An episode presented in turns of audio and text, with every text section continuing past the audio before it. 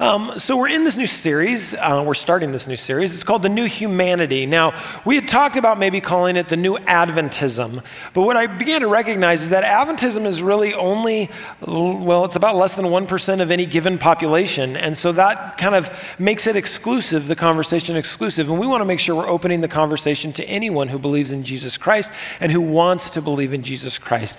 And so it's important that we start out. And there's one basic premise through this whole seven week series there's one thing that you need to remember, and it's this as God interacts with humanity, something new is made. It's pretty simple. As God interacts with humanity, something new is made. Something new comes from that interaction, from this integration that we have with God. We are made new and we are becoming new through the work of Christ in us. Scripture says it again and again.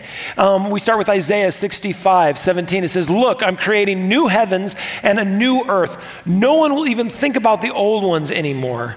Have you ever bought a new car? You like buy I, not a, not a new used car. That's a new car. When you buy a new car, you don't think about your old car anymore, except to say how bad your old car was right? That's the way it happens. This is saying no one will even think about the old heaven and the old earth because God is making something new. This is a prophetic word. Isaiah always looks forward, but also Isaiah looks to what's going on at the same time as well. Then we have Revelation 21 5, which says, um, And the one sitting on the throne said, Look, I'm making everything new. And then he said to me, Write this down, for what I tell you is trustworthy and true. And he's right in the midst of the explanation of the new heaven, of the new Jerusalem, and of the bride of the Lamb, the new earth as well. He's right in the middle of that. Then we jump back to Isaiah, take a, take a look at Isaiah 43. 19, where it says, For I'm about to do something new. And you've heard me preach on this one before. See, I have already begun. Do you not see it? I'll make a pathway through the wilderness and I will create rivers in the dry wasteland. This is such a great verse and such a good verse to hold on to as we move into 2019. So we know that God creates, and God creates in two different ways. The first way that God creates is He creates what's called ex nihilo, or out of nothing, God creates. There's nothing there, and God makes something be there. It's like, um, it's like some of those sci fi movies where they just stand in a machine and it kind of creates anything you want. Um, but this is God, so the scale's a little bit bigger you know, planets, universes, that sort of thing. There's no machine for a universe, I don't think.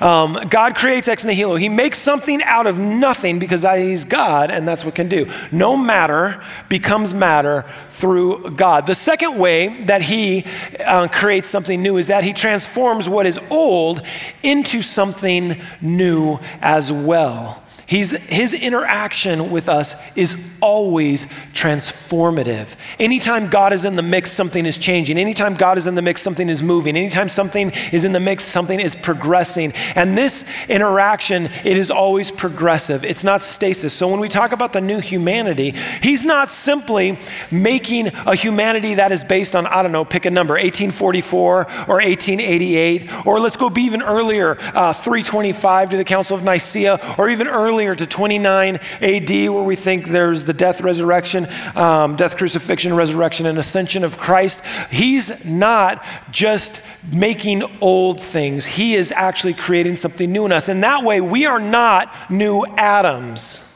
He's not simply going back to the original blueprint. He's creating something new in us. In fact, we are new Adams.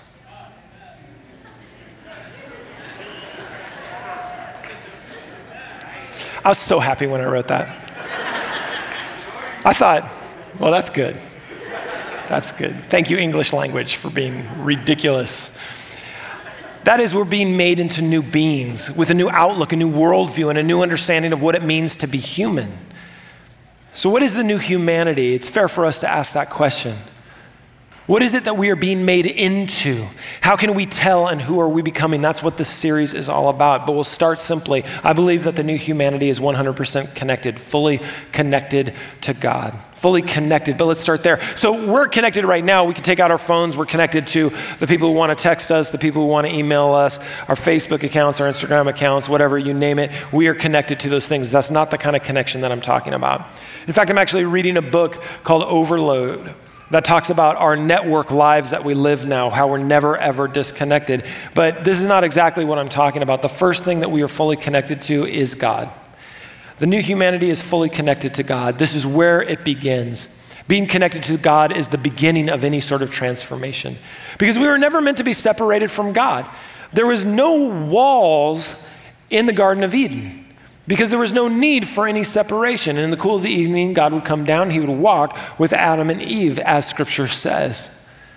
You see, we're the ones who put up walls when we made a mistake. We're the ones who got locked out of places, and we're the ones who still put up walls. We're the ones who are still trying to go through a certain way to get to God, and we don't have to anymore. You know, there was a sacrificial system that was put up so that we'd be connected to God again. That's all been done away with with Jesus Christ. And in fact, me as a spiritual leader, if I stand in the way between you and God, I'm actually sin. I'm actually anathema. I should not be doing that because you don't need me to get to God because God is accessible to you through the Holy Spirit. This is why Jesus Christ left him here when he left. He said, "The Spirit will come to guide you, a guider, a guidance, a not a guidance counselor, a counselor, a counselor will come to guide you." Right? That's what's been given to us in this. So there's nothing that stands in the way between you and God. We are to be fully connected. The new humanity is fully connected with God. The, fully, the new humanity is fully connected to one another. You see, we begin to see people differently. We're not to see separations from others. We're all in this together. There is this deep insistence that people are people. And we are all doing this together, trying to find our way towards meaning, life, and love. Because if grace is available to all, then we must be for all as well. There's a basic assumption that we're all humans and humans all bleed the same. There's no gender, there's no race. We're all one under Jesus Christ. And if that's the way we're going to live, then we got to be really open to new conversations and to new relationships and to relationships with people who don't look like us and don't smell like us and don't eat the same things that we do. And even though we may have fear around that, because listen, we really like to be important, right? We like to be different. We like to call ourselves certain names and certain terms so that we find ourselves in a, in a superior position to others. But in the new humanity, there is none of that. You're a human, and Jesus loves you. That's it. That's what you get. The third thing is that a new hum- the new humanity is fully connected to reality. And this one's interesting to me. What does this mean? That we are people who don't just dream of heaven as if it's some supernatural escape route for the life God has for us, but we are connected to what is happening on earth as it is in heaven. That means we look around and go, oh, I exist here. I should probably be a participant in what's going on in life in what's going on in civic life, and what's going on in, in, in compassion, and what's going on in church, and what's going on in my family. I've got to be a participant because I understand that I'm fully connected to my reality. So, over the next seven weeks, we're going to talk about seven different types of attributes of the new humanity. The first one is dreamers, then unifiers, worshipers, learners, innovators, storytellers, and Sabbath keepers. And today we're talking about dreamers because we are dreamers. And I don't know, some of you have probably been called dreamers in your life, right? You're the kid, if you were like me, sixth grade, looking out, everybody else is doing math, you're looking out at the playground, and you're dreaming about what life would be like if you were at recess right now. Yeah, you know. And that teacher comes by and is like, Tim, math. And you're like, but my head's out there. I'm progressing. I'm way ahead of you. I'm at recess already. And she's like, no, you're not you are supposed to be doing math. And I was like, I can't. I don't want to. I was always called a dreamer, dreaming of the way things can be, of the way sh- things should be, of the way perhaps that they will be. Now, some of you are not dreamers, some of you are dream killers. All right, but let me say it nicely you're the practical ones. Right? You're the ones who, like, when somebody says, Hey, what about this? You're like, That won't work. And by the way, dreamers always marry those people. We always do. Right? And it's, it's honestly, it's probably good that we do. Um, I, I married a very practical woman. She's beautiful, she's brilliant, way smarter than me. And, and I will start to dream, and her first words out of her mouth are, How? And I'm like, No. No, like I don't know how. That's not the point of dreaming. The point of dreaming is there, and then we figure out how. Like my wife is so practical, we'll go to a Marvel superhero movie, and the first words out of her mouth is, That can't happen. no, it can't happen because it's not real, but we're just suspending disbelief right now and we're leaning into this. And she's like, I can't do that. First of all, why would they wear such tight clothing? I'm like, listen, I, if my body looked like that, I would wear tight clothing. Um, which, that's when she calls me a dreamer. Um, no, then what happens is she falls asleep and wastes $16.95 on the movie ticket. But it's okay because I eat all our popcorn, so it evens out. We have a thing. We've been married for a long time. But we are dreamers, and the reason why people, the, the practical people, are concerned, let's say that, are concerned about dreamers is that dreamers push the horizon. Dreamers look beyond the fences to see further, to dream beyond what can be. Do you ever remember when you were little? I don't know, some of you probably grew up in these wonderful rural expanses. I grew up in La Sierra, so like we had a backyard. And uh, do you remember looking into your neighbor's backyard for the first time? You like climb over and you realize like there's a whole other world over there you didn't even know about. Like your parents had never told you that life exists outside of your backyard. And so I climbed over. I remember looking and like their yard was perfectly groomed. And I was like, oh, I didn't know plants could grow in perfect balls. That's amazing. I went down. I was like, Mom, Dad, why? Like, why? Are, what's what's their backyard seems beautiful, and they're like, Yeah, they don't have kids.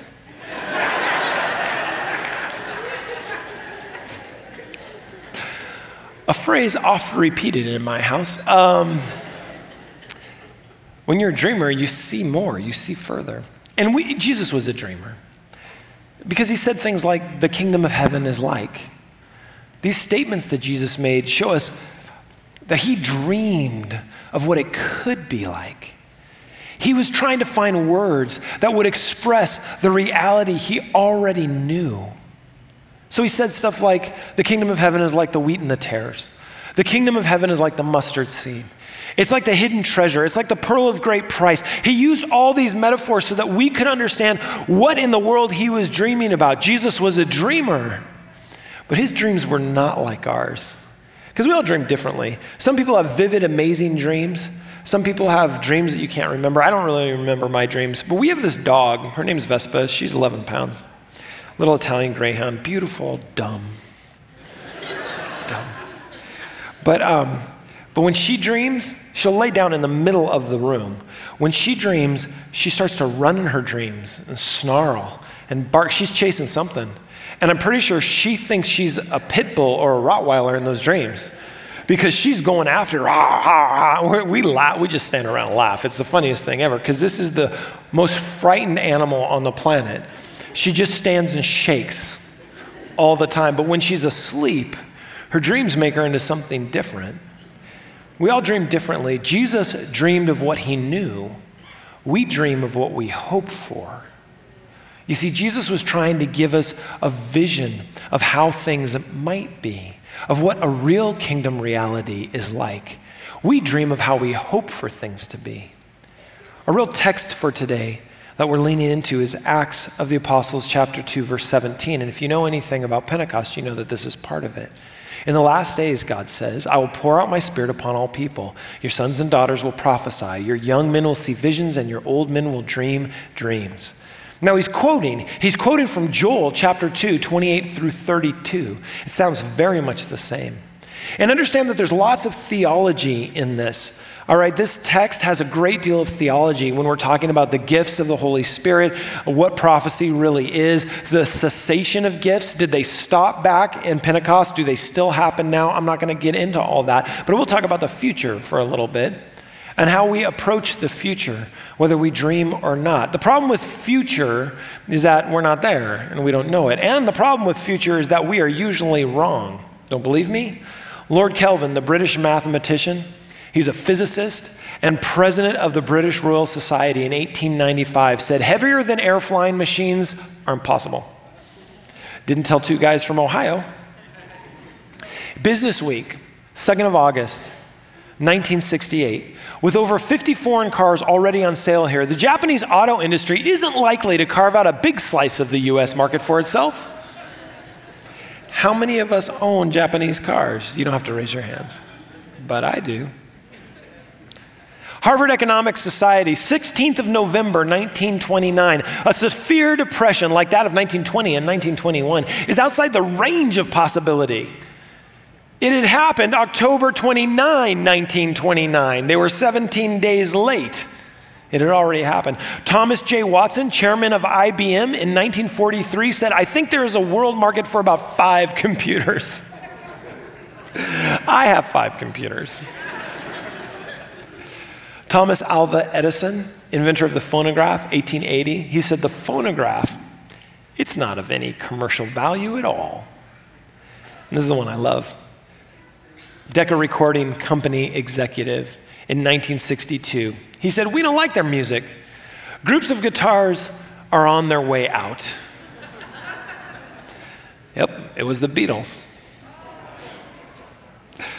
We've rarely been good at telling the future. But perhaps that's not what prophecy is for. That's not what visions and dreams are for, or just an explanation of the future. The text says young men will see visions, old men will dream dreams.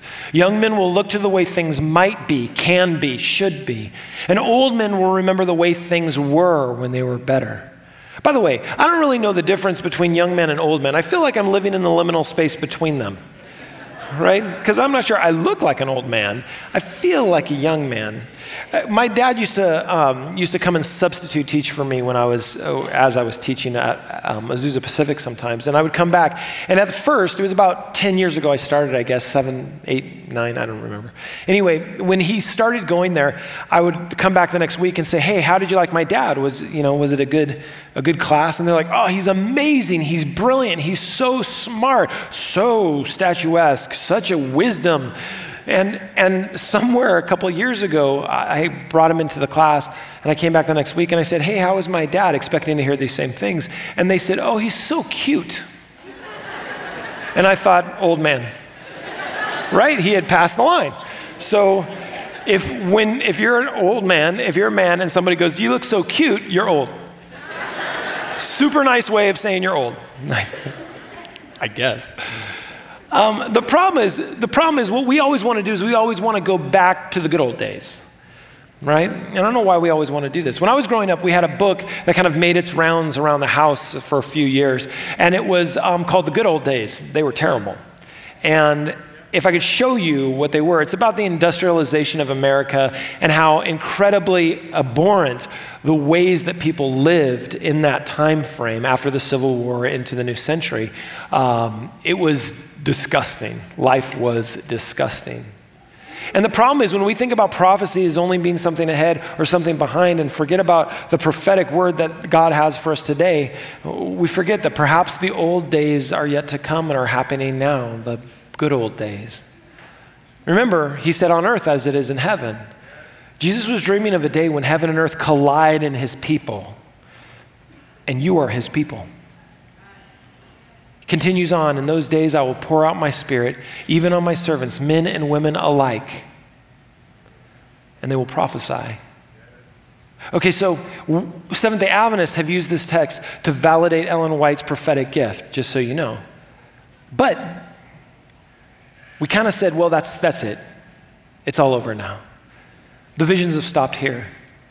So I guess we got to ask the question does God still give us visions of what things might be? Because, because if it all stopped back then, then I don't know what we're doing. We should go back to the good old days. You know, those good old days. You know, right after the Civil War, when everyone was loving life.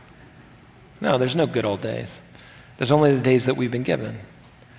See, but the text went on and it says, And I will cause wonders in heavens above and signs on the earth below, blood and fire and clouds of smoke. And this is where we got stuck, because that's way more exciting than anything else. So we're like, you know what? Hey, that's awesome. This is a riddle. Let's figure it out. Blood and fire and clouds of smoke. It continues on. The sun will become dark. The moon will turn blood red before the great and glorious day of the Lord arrives. So we started looking around for blood moons, eclipses, and things like that. And guess what? We found them all. And we were like, there you go. Right? Except we didn't keep reading. Because the next text says this But everyone who calls on the name of the Lord will be saved. That's the point of the text. Not about looking for signs, not about looking for wonders. Even though, of course, they're all there because God is always moving. But this is the real point, not the timekeeping, but the promise that we can dream of something different and all be saved by the blood of Jesus Christ.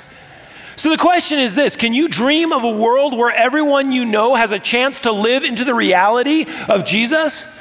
And if you could, would you talk about it? Would you show other people about it? Would you tell them of your dreams? Would you prophesy about what things could be like? And I know you're like, hey, easy prophet. I don't want to be a prophet. When you talk about what the kingdom of God is like, you're prophetic because you are showing people what the world can be, not just what the world is. What would that world look like? If God gave you a vision for the church, if He gave you a vision for those people of faith, if He gave you a vision for Crosswalk, what would it look like? Would it be filled with compassion, with mercy, with joy, with freedom, with grace, with worship? Or would we be right? And let's be right. But let's have those things too. Because the greatest of these things is love. More importantly, if you can see it, how can we build it? Friends, our faith tradition has always been filled with dreamers. And when we say there is nothing more to dream about, we stifle the creativity of what Jesus can do in the world through us. We literally go, nah, that's it, we're done. There's nothing more. Like it's gonna be like this forever. What do you dream about? What do you dream about for this world?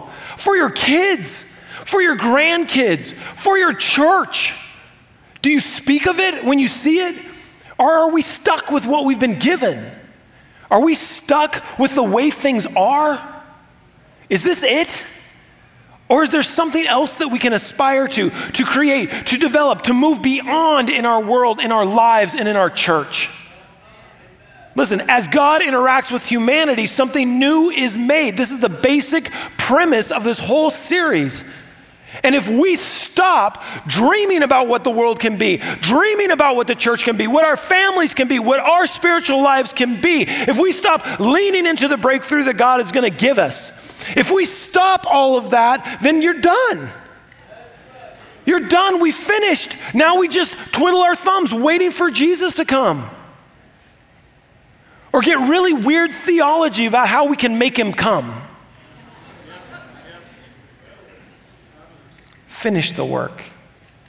God finishes the work. We live into Jesus. God interacts with humanity and something new is made. So if God's interacting with you, if you have him in your heart, we just baptized three people at the 1030 service. God is moving. Amen. God is moving on three young people's hearts. They're changing. They are being changed. You are being changed if you have accepted Jesus.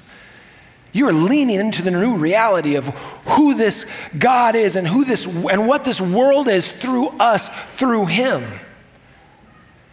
If we think that it's all over, if we think that nothing more can be done, nobody's going to get a dream, nobody's going to get a vision, nobody's going to be told by God what things can be. And yeah, let's be absolutely biblical about it. Because people say crazy things. And we hold those things up against Scripture, and if they're not real, then we move on. But I got to believe that God still gives people dreams of what their life and what their church and what their family can be. Right? And maybe the word for you is not the word for me. That's how that works sometimes. But I do need to lean into the idea that God is still moving. And God is still creating a new humanity that values different things, doesn't value just stasis, but is progressive because God is creating a new you and a new me every day. His promises are made new every day, so are you. Every moment of every day, every minute, every second, every breath is God doing something in you. It is the work of a lifetime and it is the work of a moment, all that at the same time because God is the paradox we believe in the overwhelming, misunderstood, and hard to understand God who loves us even though He shouldn't. So, what are we going to do? We're going to sit, we're going to wait and go, well, when you come, I guess we'll finish it off. Or are we going to believe that He's still going to give us something, something that we can do, something that we can see, so that we can tell the world that it doesn't have to be this way? We are not stuck with what we've been given. We've been given so much more because we've been given heaven on earth.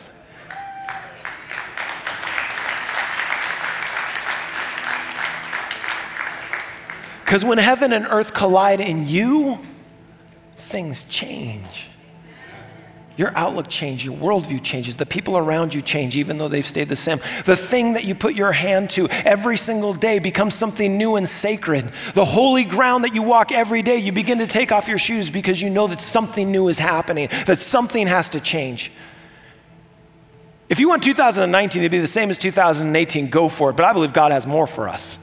I believe that we are headed in a direction and God wants to express himself through us by making us into the new humanity.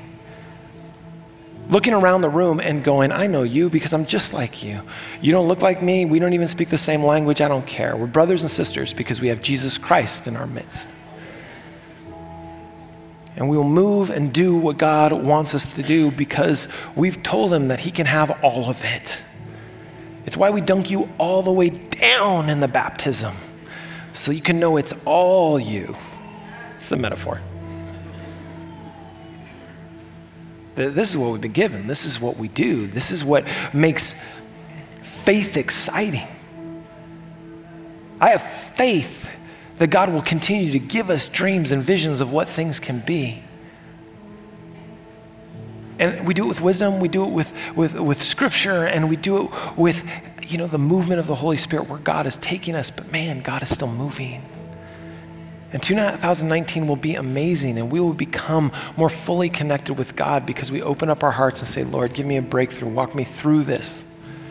Because I want to see you, and I want to know you, and I want to be with you. And I want to tell everyone around me because I can't hold it in because it is overflowing from who I've become in you. And when I feel like I'm empty, you will fill me up. And when I feel like I'm tired, you will let me soar. Because this is what God does. And I think for too long, we just forgot to invite him to the party. We were just like, hey, man, it's good. We got this. We don't got this. He's got this. And he's got us and He holds us. And this is why we are community together. Let's bow our heads. Heavenly Father, your grace, your mercy, your passion, and your power may it all be manifest in us. May the world be a better place because we're here. If not, close our doors, empty the room, um, you know, bulldoze down these buildings because we're not doing what you want us to do. But Lord, if you give us a moment, may we please live into the grace that you have for us. And Lord, may we, may we see the way things can be. And we move the world towards that in heaven as it is on earth. But on earth as it is in heaven. All for you, Lord. In your name I pray. Amen.